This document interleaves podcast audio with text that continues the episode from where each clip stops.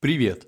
Вы включили подкаст про хоккей, который с недавних пор слушает и Сент-Луис Блюз.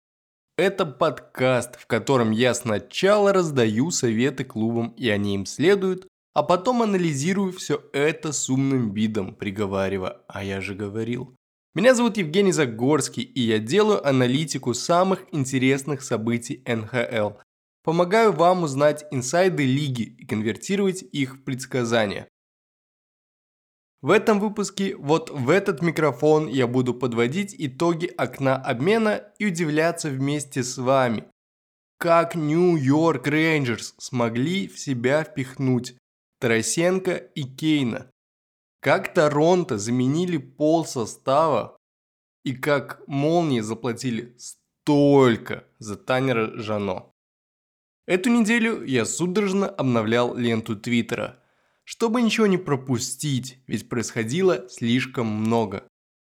Поэтому мне не терпится начать этот выпуск. Звук штанги и погнали. Начнем с блокбастеров, которым я до сих пор не верю. Патрик Кейн воссоединился с Артемием Панарином. Что? Ну, как бы слухи о том, что у Чикаго и Нью-Йорк Рейнджерс все серьезно, появились еще давно. Но я до конца не мог поверить, что после обмена Тарасенко такие движения возможны. А это эн ха эл. Тут при сноровке возможно многое. И, конечно, при наличии Аризоны, которая вновь отмывает деньги.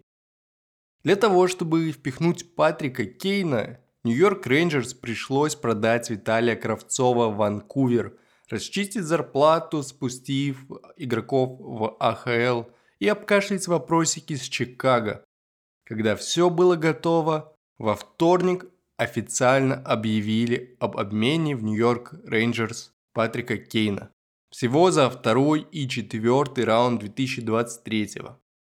Второй раунд может стать первым две тысячи двадцать четвертого при условии, что Рейнджерс выходит в плей-офф конференции. Как же так получилось, что Чикаго отдала свою звезду, прям легенду клуба? Ну, не знаю, как еще подчеркнуть значимость Кейна для франшизы. Всего лишь за второй и четвертый раунд две тысячи двадцать третьего.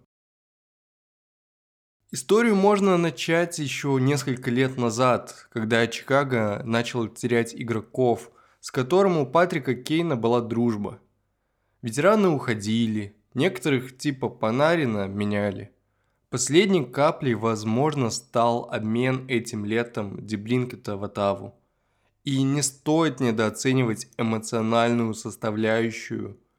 Ведь на этой неделе мы видели слезы дядьки Тортона на церемонии Патрика Марло. Мы видели, как прослезился капитан Детройта Дилан Ларкин, когда узнал об обмене своего друга Тайлера Бертузи. Очень сложно оставаться позитивно настроенным, когда менеджмент твоего клуба забирает у тебя друзей и переводит клуб в режим перестройки с непонятно кем в составе и сопутствующими поражениями. Патрик Кейн был недоволен ситуацией Чикаго и, скорее всего, не хотел продлевать контракт с клубом этим летом, поэтому нужен был обмен. Обмен нужен был и клубу, так как терять игрока за бесплатно никто не хочет.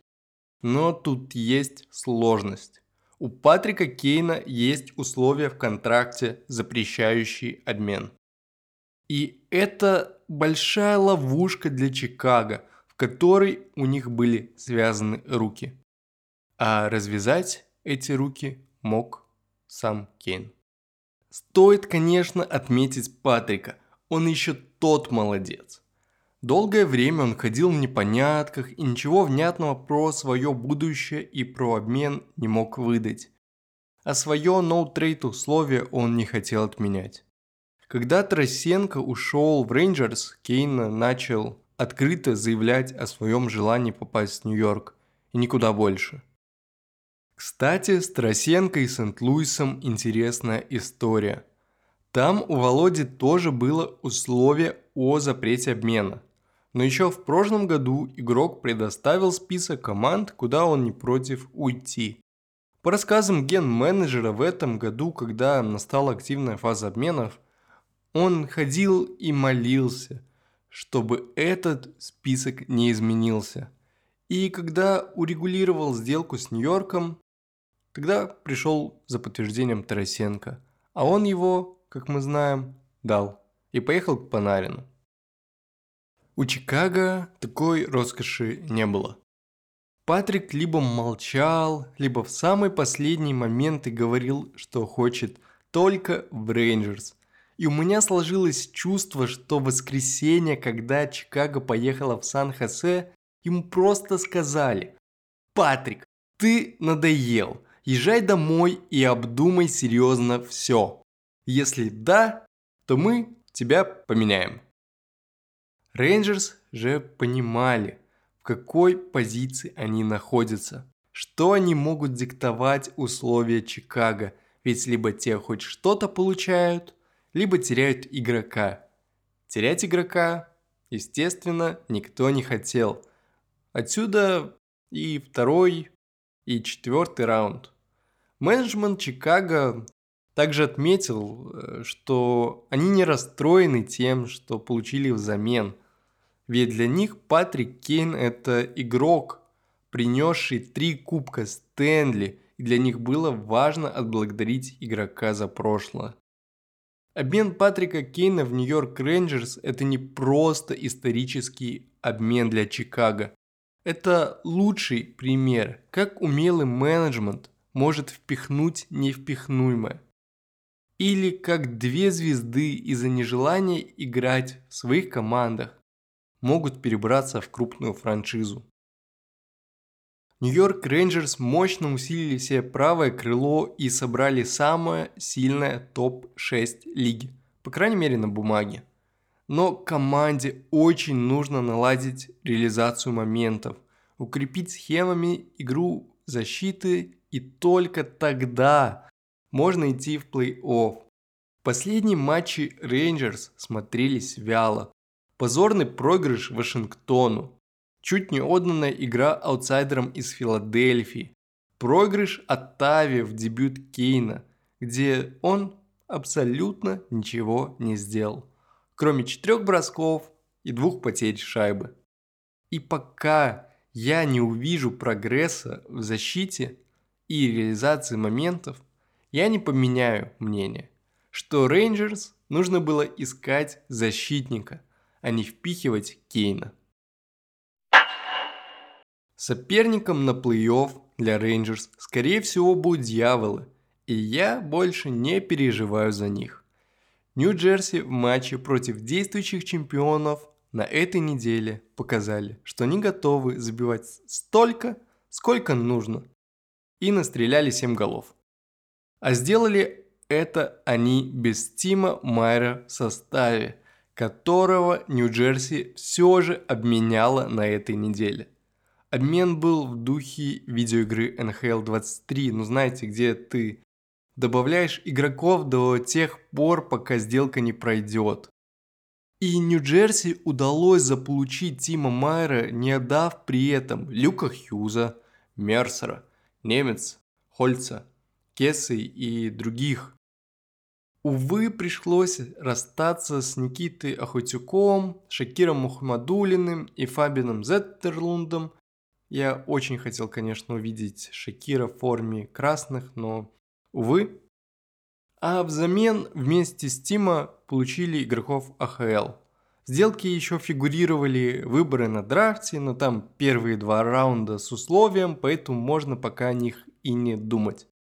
Не знаю, как вы, но я доволен исходом, хотя за Шака обидно. И если Тима Майер выйдет в плей-офф и покажет такую же силовую игру, как Брэди Ткачак в матче против Рейнджерс, то Нью-Йорк закончит в первом раунде. Кстати, предсказываю, что Линди Раф в плей-офф будет выставлять свое четвертое звено, так называемое Бэ Эм Вэ, Бастиан Маклауд Вуд, против второго звена Рейнджерс, где пока что Панарин, Тротчик, Кейн. Делать это будет для того, чтобы душить активным прессингом и силовой игрой звездное звено Рейнджерс. Парням из БМВ советую перед плей-офф прокачаться в драках, так как за хиты по Кейну на них будут спущены псы Нью-Йорка. Правда, непонятно какие, ведь Райан Ривз теперь в Миннесоте. Что меня пугает в обмене Тима Майера? Так это будущее Джаспера Братта, у которого заканчивается контракт. Для дьяволов настанет момент, когда нужно будет переподписывать две звезды на правый край, и у обоих запрос на большой контракт. Согласится ли кто-то из них на контракты в духе прошлого Бостона, где ради победы команды можно и приубавить денежный аппетит? Кстати, быстрая вставка о Бостоне. Пастернак подписал сделку на восемь лет по одиннадцать целых двадцать пять сотых миллионов. Тем самым сломал парадигму, что в Бостоне мало платят. К Нью-Джерси контрактам. Обеспокоен этим не только я, но и сами игроки. Когда появилась новость о завершении обмена Тима Майера, Дамон Северсон и Джаспер Братт обсуждали свое будущее, ужиная в ресторане, как говорят сами хоккеисты. И, кстати, Северсон не сколько волнуется за Бретта, сколько за себя, потому что знает, что вот как раз-таки его и не переподпишут. У Нью-Джерси подрастает поколение защитников, и продлевать контракт, включающий привозы имени Северсона, ну абсолютно ненужная затея. Зачем платить четыре миллиона за потерянные шайбы, когда можно платить восемьсот пятьдесят тысяч за контракт новичка? Обмен Тима Майера – это в целом нож в спину для всех игроков с заканчивающимися контрактами. Мне непонятно, что будет с Шаранговичем, с целым четвертым звеном БМВ, что будет с Татаром, который, кстати, впахивает за десятерых. Но очень много вопросов и переживаний, что мои любимые игроки покинут клуб из-за банального отсутствия места под потолком. Летом для Нью-Джерси стоит задача не превратить себя в Торонто, у которой четыре игрока едят пол зарплатной ведомости, а остальные из года в год. Это какая-то массовка, которая согласилась играть хоть за сколько-нибудь. Раз упомянул Торонто, то давайте устроим прожарку. Есть шутка, что Остин Мэтьюс в среду проснулся, пришел на тренировку и подумал, что ли каток перепутал, что ли время, никого не узнал в общем. Кайл Дубас под страхом увольнения пересобрал команду, сделав уж очень много обменов. Давайте в ретроспективе. Пытайтесь следить за руками. Начало сезона он обменял ноунеймов на ноунеймов из Аризоны и Колорадо. семнадцатого февраля был обмен на Райана О'Райли, Нойла Киари и Джоша Пиллера. Из Торонто тогда ушли два игрока и три пика. В понедельник, двадцать седьмого, был обмен с Чикаго на Маккейба и Лаферти. Из Торонто ушли Андерсон и Гоголев. На следующий день Кайл Дубас отправил защитника Расмуса Сандина Вашингтон взамен на Эрика Густавсона. Потом сразу же отдал в Нью-Йорк Айлендерс Пьера Энгвала за третий раунд. И пошел к Ванкуверу возвращать обратно Люка Шена. Под закрытие рынка отдали Ханта в Калгари в обмен на Захарна. Знаю, было сложно воспринять информацию на слух. Это я еще опустил подробности в виде выборов на драфте. Но что я хочу сказать. Торонто очень сильно стряхнул команду и избавился от игроков, в ком тренер либо менеджер не видели бойца, готового грызть глотку до победного конца. Мы же все согласимся, что Пьер Энгвал не игрок ботом шесть на плей-офф, потому что он слишком амебный. Да? Люк Шен крупнее и мощнее Расмуса Сандина, у него больше опыта в лиге и больше минус. Не самый, так сказать, лучший вариант правого защитника на рынке, но мне кажется, что тут Кайл Дубас выбирал не умение, а характер. Все же двадцатидвухлетнему защитнику сложно будет играть против дядек из Тампы. Стэмкос, Пойнт и Кучеров банально не прощают ошибки. А что я думаю о перестановках Торонто? Ну, обмен О'Райли и Окиари был еще нормальным. Но в итоге получилось слишком много замен. Я не эксперт по вопросам тимбилдинга и слаживания, но когда ты за месяц до плей-офф меняешь себе почти полностью ботом шесть и элементы защиты, ты должен понимать, что есть очень большой шанс, что игроки не заиграют вместе. Месяц – это слишком мало, чтобы привыкнуть к сокомандникам и их приколам. А для победы в кубке команда должна ощущаться как единый механизм. Я посмотрел матч с Калгари, и на микромоментах там отчетливо видно, что игроки пока не понимают друг друга. Было слишком много грязных пасов и тупников с шайбой. В плей-офф за такие секунды раздумья сносят мощным хитом и отправляют считать звездочки перед глазами. Я буду дальше наблюдать за Торонто и надеяться, что за месяц они найдут свою игру и будут готовы к поединку с Тампой, а пока ставить на их выход во второй раунд я просто не буду. О Тампе. Когда я увидел трейд Таннер Жанно из Нэшвилла, у меня упала челюсть. Я, я честно не понимал, как можно было столько отдать. За него отдали, внимание, защитника Кэла Фута, первый раунд две тысячи двадцать пятого, второй раунд две тысячи двадцать четвертого, третий, четвертый и пятый раунд две тысячи двадцать третьего. И нет, с Жанно больше ничего не дали. Это вот столько за одного игрока. Я, я долго пытался понять, как опытный Жюлье Брисбуа, который собирал чемпионские команды, мог отдать столько. И пришел к выводу, что это опыт Брисбуа, и Тампа как раз таки сыграли против него. Среди ген-менеджеров знают, что Брисбуа несколько лет подряд собирает команду на чемпионство, что его выбор игроков очень обдуман, а желание побеждать очень велико. И если он пришел целенаправленно за игроком и делает это, когда молнии находятся в зените, то он будет готов заплатить. А он этого и не скрывает, и сам говорит. На конференции как-то после громкого обмена он сказал, что я лучше сейчас заплачу в будущем, отдав выборы на драфте, но помогу команде зато, которая сильна именно сейчас. Ведь завтра костяк может постареть или начнутся травмы. Ген-менеджер Тампы – это профессионал, который знает, как редко открывается окно для чемпионства. Он следует логике: если мы действительно претендуем на кубок, то я сделаю все, чтобы его выиграть. А если нет, то я не питаю надежд и не строю иллюзий. Здесь разговор о вопросе: а вы точно-точно претендент? И, увы, большинство команд чаще отвечают неверно.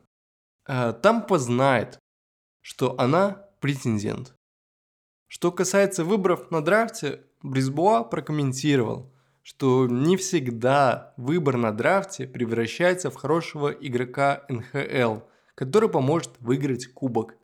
А Тампа собирается выигрывать кубок прямо сейчас, а не послезавтра.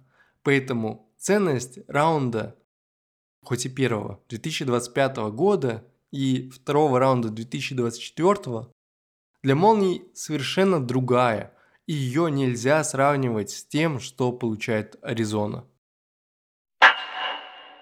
Ну и, конечно же, не выпуска про Аризону и Джейкоба Чикрана. Это стало прям сагой подкаста про хоккей. И у нас есть кульминация. Джейкоб Чикран был обменен в клуб, о котором никто не думал. Это я про Оттаву. Но ладно там с Оттавой, что там по компенсации. Первый раунд две тысячи двадцать третьего и второй две тысячи двадцать четвёртого. Оба с условием. Плюс второй раунд две тысячи двадцать шестого. И будто это могли дать и другие команды еще в начале всех этих спекуляций. Ведь на старте окна обмена Джейкоб Чикран был одним из самых обсуждаемых защитников, за которым стояли очереди из клубов. Но время шло, Чикран сидел и наблюдал, как меняют Орлова, Гаврикова, Экхельма, Маккейба, Хроника и так далее.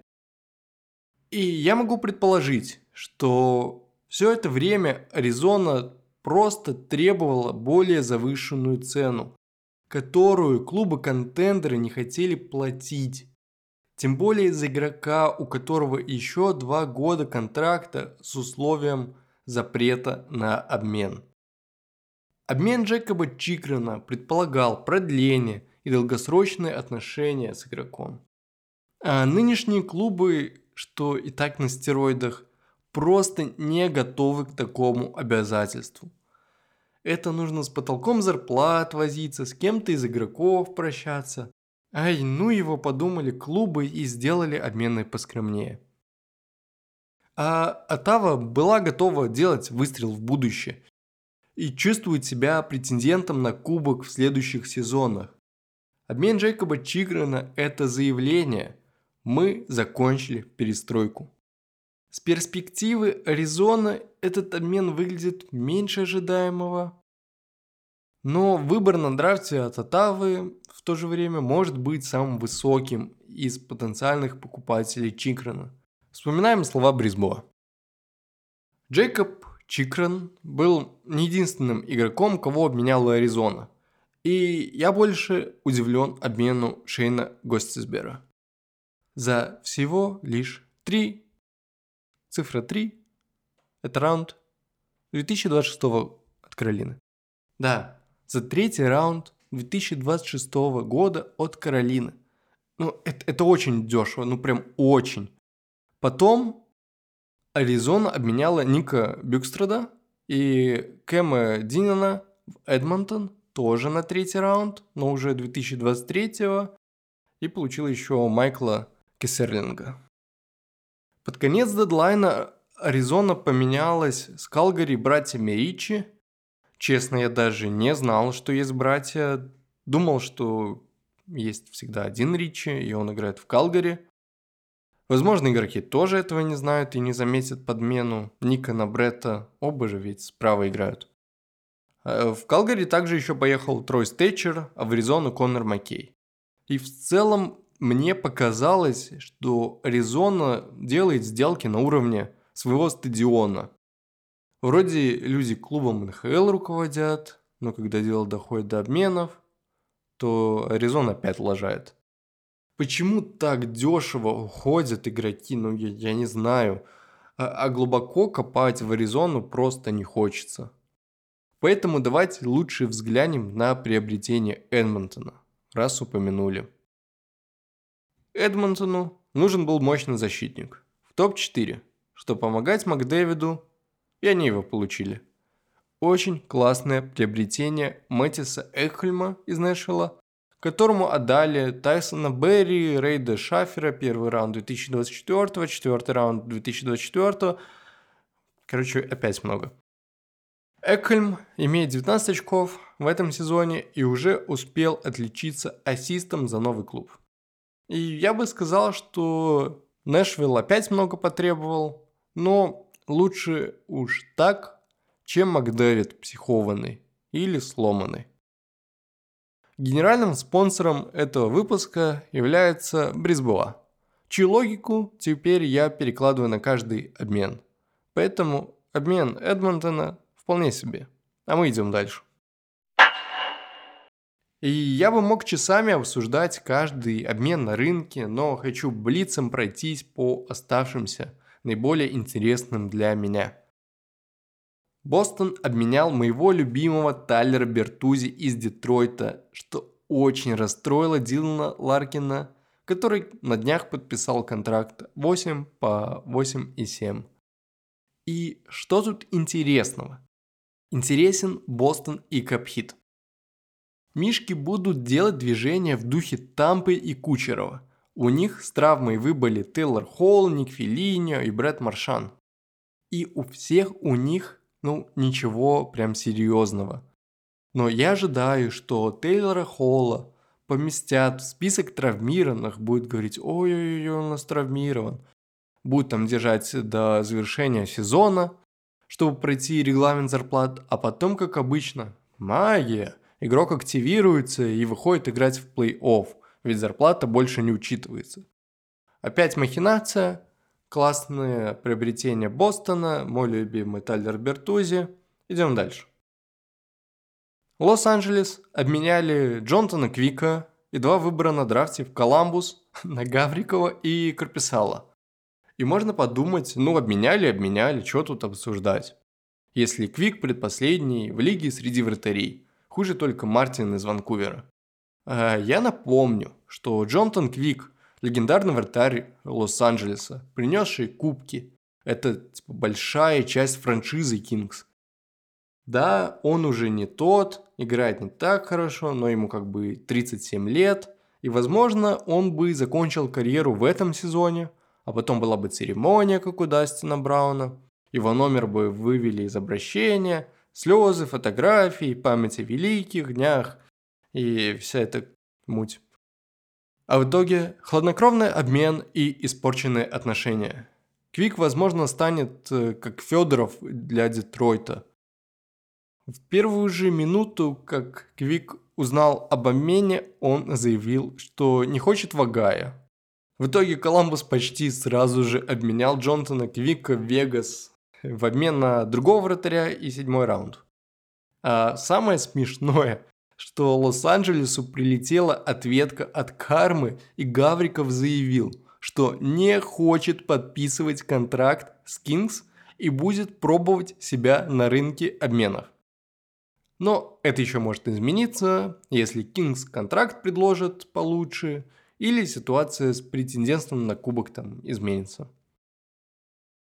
В прошлых эпизодах я спекулировал насчет Макса Доми, примеряя его то в Торонто, то в Питтсбург, Эдмонтон и куда-то еще, где есть просадка в нижнем центре.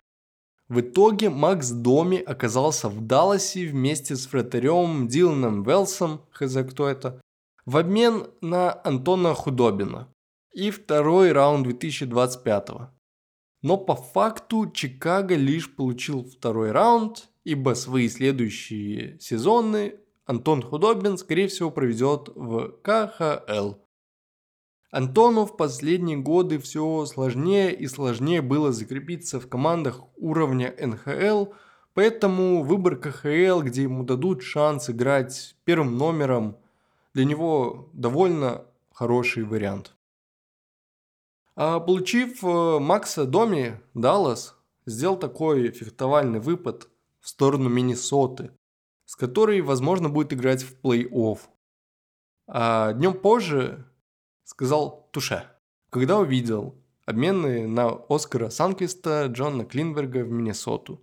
Оскар – это мощный центр, когда-то формировавший самое высокое и тяжелое звено лиги. Но форвард заканчивающимся контрактом, поэтому лишь аренда для Миннесоты за четвертый раунд две тысячи двадцать третьего. А Клинберг – просто звезда Анахайма. Подводя итоги окна обмена, могу с лету сказать, что этот год был ярким. Очень много движений, да еще каких. Тарасенко, Урайли, Кейн, Майер и так далее. И завершить этот этап сезона я хочу оценкой команд-контендеров, за которыми я активно слежу. Кто из них сделал разумные движения, а кто просто гнался с чувством упущенной возможности, узнаете совсем скоро. Начну с Бостона. И он оказался победителем во всем. Мишки заполучили Орлова, который с первых матчей начал показывать свою цену, сбивая сам и помогая забивать другим. Довольно редко так легко игрок адаптируется в новой среде. Поэтому обмен Орлова – это определенная кража. Когда выбыл с травмой Тейлор Холл, Бостон заполучили себе другого Тайлера. Это Тайлера Бертуззи. Это движение мне нравится тем, что Бостон воспользовался травмой в качестве лазейки в регуляции зарплат и просто засунул в состав еще одного классного форварда. В общем, Бостон одобряю. Нью-Джерси лично порадовали меня лишь фактом, что в сделке Тима Майера не было имен Люк Хьюз, Симон Немец, Александра Хольц, Доусон Мерсер и Егор Шарангович. С обменами Тима Майера и Куртиса Лазара дьяволы добавили себе веса, чтобы прессинговать или прессовать, тут как пойдет, других игроков. Если Нью-Джерси выходит на Нью-Йорк Рейнджерс, то вторым можно посочувствовать. Их нынешняя форма и защита не справятся с дьяволами, даже с учетом Кейна и Тарасенко. Нью-Джерси одобряю, а насчет Рейнджерс сомневаюсь. Они хоть и впихнули Кейна и Тарасенко, но проблем своих так и не решили. Рейнджерс получает негативную оценку, которая может измениться, если нападение заиграет и перекроет проблемы защиты. Про Торонто я уже много говорил, и я не верю в эту перестройку на ходу. Считаю слишком много замен, поэтому неудовлетворительная оценка. А вот Тампа сделала совсем немного движений, минимально поменяли Сан-Хосе и потратились на Жанно. Но вспоминаем про риторику Брисбоа. И мне кажется, что Тампа и так укомплектована, и у нее играют все четыре звена. А четвертое звено вообще с Кори Перри, какое-то грозное во всех смыслах. Поэтому движения в духе Торонто ей не нужны. Далее Каролина. Сначала мне показалось, что они спят, а потом они обменяли Йосипа Лиарви. И я такой, нормально, нормально, в ботом шесть будет супер. А когда был обмен Гостисбера всего за третий раунд две тысячи двадцать шестого, я похлопал и оценил Каролину как победителя. Миннесота и Даллас красовались перед друг другом, кто сделает лучший обмен, и мне показалось, что Миннесота вышла победителем. Уж очень нравится приобретение Клинберга и Найквиста. Но обоим поставили положительные оценки.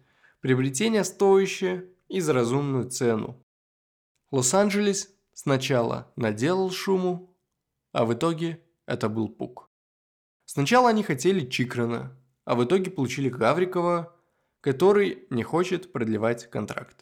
Навернули порцию медиа-хейта из-за обмена Квика, обновили вратарскую линию. Ну да, перед Кингс стояла задача пропускать меньше. Для этого нужно было усиление защиты и вратарей. Смотрю я на это усиление, и мне кажется, что его недостаточно. И недостаточно даже для выхода из первого раунда. Из-за своих завышенных ожиданий я ставлю негативную оценку Кингс. Oilers, наоборот, порадовали меня. Им нужен был крупный защитник, они его получили. Положительная оценка.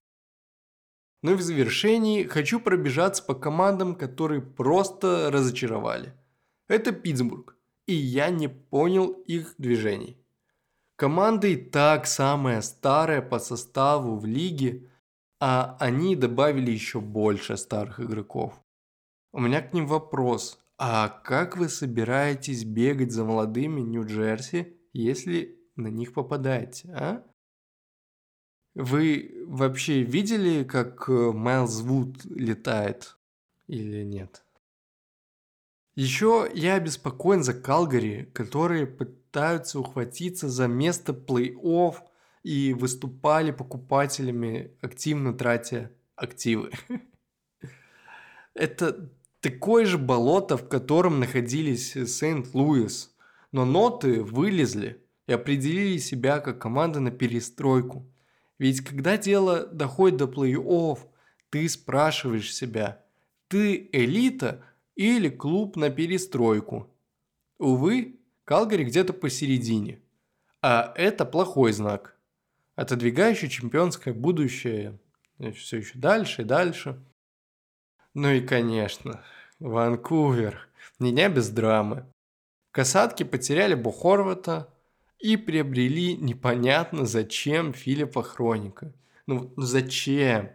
Возможно, у них есть план, и они его придерживаются, но я не понимаю, зачем Филипп Хроник Кеннекс прямо сейчас. Как обычно, завершаю выпуск предсказаниями самых интересных матчей выходных. Выпуск получился долгим, и я немного подустал, поэтому рассмотрю несколько матчей, которые лично я буду смотреть. Во-первых, Нью-Йорк Рейнджерс и Бостон играют в субботу. Для Нью-Йорка это такой тест-драйв своего нового состава, мини-инсценировка плей-офф, в котором они явно получат по зубам. Я уже говорил, что мне не нравится нынешняя форма Рейнджерс, и я до сих пор жалею, что поставил на них, а не на Кэпиталс. И к этому матчу я также подхожу с неким скептицизмом, отдавая предпочтение Бостону. Если Нью-Йорк сможет активно прессинговать Бостон форчеком два один-два с минимум пространства, то они смогут победить. Но смотрю на состав Рейнджерс и как-то слабо представляю, чтобы Кейн пошел активно прессинговать.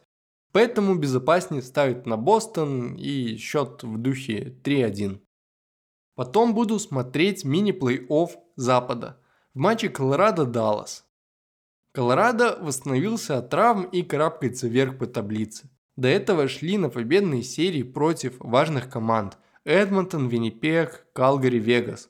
У Далласа из недавних матчей нет такого бенчмарка. Играли они в основном против аутсайдеров, зато на рынке обмена заполучили себе Макса Доми. И в субботу играют дома. Доми-дома, ну поняли. Но и Колорадо хорошо играет в гостях. Сравнивая хитмэпы, Даллас чаще забивает голы с лоу-слот позиции и бросает с пятачка, а Колорадо в защите испытывает проблемы лишь от правых нападающих, держа зоны перед воротами и слот защищенными. Эти факторы побуждают меня поставить в пользу Колорадо, но на небольшой счет. Тотал меньше пять с половиной. Далее в программе телепередач у нас матч Эдмонтон и Виннипег. И тут самое интересное, что в пятницу команды уже сыграли между собой. И тогда Эдмонтон обыграл Виннипег шесть три. В субботу команды вновь выйдут на лед повторять матч. И почему бы не поставить на победу Эдмонтона еще раз? Я так сделаю. И еще один интересный матч субботы. Миннесота против Калгари, которым нужно доказывать, что они не зря делали обмены на рынке. Калгари должен выглядеть супермотивированным, ведь он гонится за местом плей-офф. И хоть Миннесота является фаворитом, мне все же хочется сделать ставку на ментальную установку Калгари и победу с минимальным перевесом. В воскресенье будет матч Тампы против Каролины. Очень сложный матч для обоих клубов, где придется играть аккуратно. Обе команды хорошо играют на пятачке. У Каролины хорошо поставлен бросок от синей линии. В этом сезоне Каролина уже побеждала Тампу. Она будет играть дома против уставших молний, поэтому ставлю на победу Каролины. Но очень тягучую игру, в которой Тампа будет делать все, чтобы засушить и минимизировать опасные моменты. В каком-то подкасте я услышал интересный факт, что если ставить на Аризону, когда она играет дома, то можно было поднять неплохую сумму благодаря коэффициентам букмекеров и магическим стенам пятитысячной муллет-арены. Аризона имеет дому такую статистику: четырнадцать побед, одиннадцать поражений и два поражения в дополнительное время. В воскресенье койоты будут играть как раз таки дома против Нью-Джерси. Намек вы поняли. В заключение хочу передать приветы всем тем, кто слушает в Европе, за океаном, в Америке и Канаде. Я вижу очень много клевых локаций в аналитике подкаста. Я благодарен вам, что слушаете меня, где бы вы ни были. Это показывает, что хоккей – мировая игра с большим сообществом. Давайте делать его еще больше. Для этого ставьте оценки подкасту, где это возможно. Это поможет продвинуться вверх по чартам. Это был подкаст про хоккей. Меня зовут Евгений Загорский. Спасибо, что дослушали до этого момента. Пока.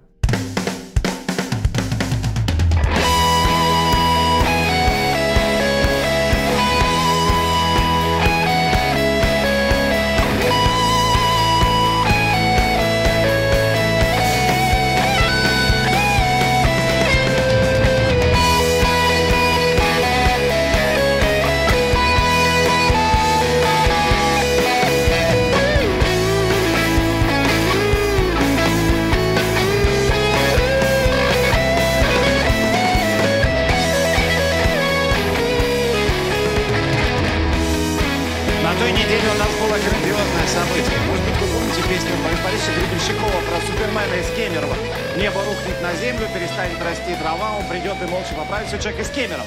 Мы нашли такого джентльмена. Он из Кемеровской области. Он скачал мобильное приложение Винлайн. И первая его игра была икс пять «Что, где, когда». Я сакцентировал внимание, потому что вы понимаете уже. Он заработал миллион. И Винлайн ему тут же выплатил.